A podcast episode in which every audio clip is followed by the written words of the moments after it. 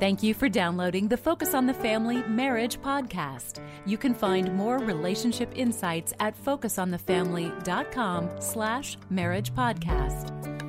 When you were dreaming of getting married, you probably had a list of things you wanted in a spouse. I'm John Fuller, along with the uh, two people in charge of our marriage department, and they're married. It's Greg and Erin Smalley, and um, I got to tell you that when we were dating, my wife and I had this epiphany kind of moment it, we were pretty far along in kind of the dating relationship. We hadn't rounded the corner to engaged, but I pulled out a yellow piece of paper and I had done the exercise many young people do. I don't think everybody, but many do, of things I'd like to see in the future spouse. And I pulled my list out and I started going through it with Dina, saying, Look how, how crazy it is that you meet so many of these things that I'm looking for. And she went to her room, her bedroom. We were over at her house, and she came back with her list. And none of them represented. Well, we're you. just going to finish the illustration right there. Let's go ahead though and um, move into something. Can you relate to this? I mean, is this common or was I just weird? No, I think a lot of people do this. Um, I know that on my list, you know, certainly I wanted someone um, who was a follower of Christ, and so had that faith that we could connect around.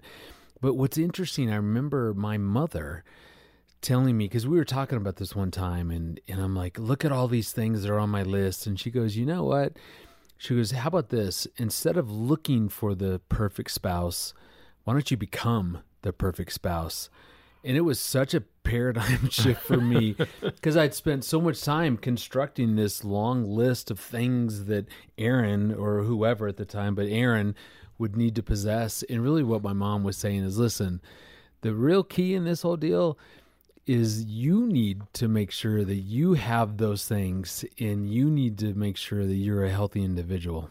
I think that was really wise advice, and maybe there's a book in there somewhere. I don't know. Yeah, well, hopefully she's not listening to this, so she knows that she's right. Well, that's all I need. Let's transition to a conversation that Jim Daly and I had with Dr. Kevin Leman. He's been on this broadcast dozens of times, and uh, Dr. Leman had some ideas about things to look for, either in the mirror or in someone else, to have a great marriage. Let me ask you this: so many uh, young people are waiting to get married. Um, so we have more twenty-something singles and thirty-something singles. How do they apply that? I would think a firstborn applying what they've heard in the in the broadcast uh, could take a real technical approach and begin uh, their search for a spouse, and that could be the topic of discussion. Where's your birth question. order? Listen, that is such a good question for all of you who are looking for Mister or Mrs. Right. Listen to what this old man has to say. This one ought to get right to the heart of the matter. Does this person love God? If a person really loves God, if they really love God, they're going to do what the Bible tells them to do, and they're going to be a good husband and good wife. You're already on first base. Now, does this person you're marrying have a temper? Hmm. Uh oh, yellow flag big time. Now, why would I pick on temper? Because temper equals control. And that's why I say to all you parents who are listening, you got kids who, when they lose, they throw temper tantrums and stuff. You better deal with that stuff right up straight right now, quickly. And so it really gets back to uh, does he love God? Does she love God? Does this person have a temper? And what's the relationship like between this woman you're going to marry and her father? Well, he was abusive will get ready for a long road, a tough road in that marriage. Okay, but understand it. You That's have to understand thing. it. Yes, but it, it's like making a cake, Jim. In one of my books, I talk about daddy attention deficit disorder, and it's like making a cake. If you make it, I'm not much of a cake maker for sure, but if you make a cake and you leave out one major ingredient, I got news for you. The cake is going to fall. It's not going to be a good cake. Now, again, I'm stepping on a lot of toes here because there's a lot of women and men who have grown up in a home where the critical eye reigned and you were put down, you were discouraged, you weren't encouraged, you were just hammered. And in fact, in many cases, you were v- at least verbally abused, but sometimes physically abused. Think of the kind of husband you need to have. You want to pray for something? Pray for a husband that's near superhuman because he's got to come around and just love you. He's a guy that needs not ever demand anything from you and just to accept you so that you have a chance at loving this husband that you've fallen in love with. And so we come broken. And when you reach for imperfection and understand how broken you are, and I need this man, I need this woman in my life. That's the point where you have the intimate connection mm. To realize that this person loves you, whether you have morning breath that could kill a cockroach at four and a half feet, or whether you have a habit that drives you up the wall. I mean, that's what's great about just being thoroughly married and thoroughly connected. Well, and that's what's so wonderful. We have to, especially again, I would say to the Christian community, we have to celebrate our differences and understand how to deal with the uh, the noise and the uh, the pain of being different. All right, Greg. So, in addition to the things that Kevin mentioned, there are some things that you actually do encourage uh, young people to look for as they're embarking on their search for a godly spouse. Yeah, some of the things that we really want our kids to understand, we've had this conversation many times, they'll roll their eyes if they hear this, is that God isn't a matchmaker and that is really really important. Now slow understand. down and say that again because somebody's going to hit the uh, rewind button on the on yeah, the podcast here. God is not a matchmaker. He does not run e heavenly dating service up in the skies. I believe that that such a hallmark of humanity is He designed it as as He created us is free will. In there's no scriptural evidence there's nothing besides adam and eve and there were no other options yeah. to where he's he's pairing up couples. He's not matchmaking.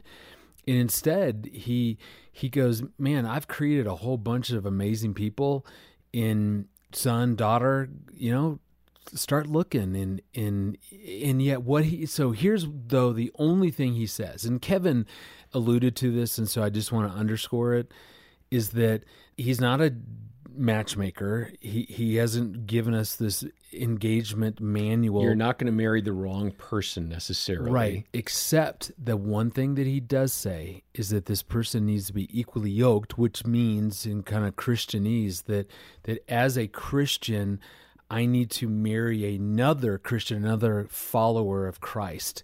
And that's a big deal to God in and therefore that should be a really big deal to us. Mm-hmm. And then beyond that, so it's kind of the baseline of, you know, are we equally yoked? I encourage my my kids to really look and watch how does this person handle your heart when we disagree? When we have conflict, when I disappoint you, how do they handle your heart? How do they handle you? It will happen. Yes, it will. A matter of fact, we watched our daughter last weekend she was supposed to go on a trip to go see her boyfriend, and she canceled it. And I thought, oh, what a great opportunity to watch and see what he does and how he handles her. And the kid did great. He was like, you know what? I get it. I understand. And I can't wait to see you. I'm disappointed, but I get it. And he Sounds handled like her heart with flying really, colors. really great. Yeah. So that's one thing. Mm-hmm. However, other things, you know, sometimes people will say, What are red flags to watch for? You know, do they have an issue, a consistent pattern with anger? Mm-hmm. Um, do they have trauma in their past that has not been addressed? Yeah. That's a huge thing. And are they willing to go in and get help concerning the trauma? Are they enmeshed with their parents? Are they running from something? Is this relationship meeting a need that it's not created to? Are they on the rebound? Or is there a pregnancy involved? And so it's looking at all of these can be red flags. So I can't stress enough go in and, and talk to someone, get some premarital counseling, talk about if these red flags are present, go in and, and work through some of this prior to marriage and maybe even do some individual counseling. The stronger you are individually, the stronger that relationship will be. Mm. And then you can grow from that place, from the baseline. Well, I appreciate the wisdom uh, that you're sharing. And really, a lot of this that you've just shared in such condensed form is expanded on in great detail in the Ready to Wed series. Greg, go ahead and just tell our listeners a little bit about that. Yeah, it, it really covers 10 key things that will help us prepare really, really well for our lifelong marriage. So many couples spend all their premarital time figuring out the wedding details, and that's great, but that's preparing for a day. Yeah. We want to help you to prepare for a lifetime together. Well, look for uh, Ready to Wed. There's a book and also a, a DVD set that you can get. Uh, we have that on our website. We also have, of course, Dr. Kevin Leman's book, The Birth Order Book, and we're making that available to you today. When you make a contribution of any amount to help this ministry out, uh, we have a worldwide impact and we are listener supported, so please uh, donate as you can, and we'll say thank you by sending a copy of the Birth Order Book. Uh, you can call us 800 A Family or stop by focusonthefamily.com slash marriage podcast. Next time, we'll hear from Dr. David Clark about uh, the different ways men and women communicate with each other. I'm John Fuller. On behalf of Greg and Erin and the entire team, thanks for listening today to the Focus on the Family Marriage Podcast.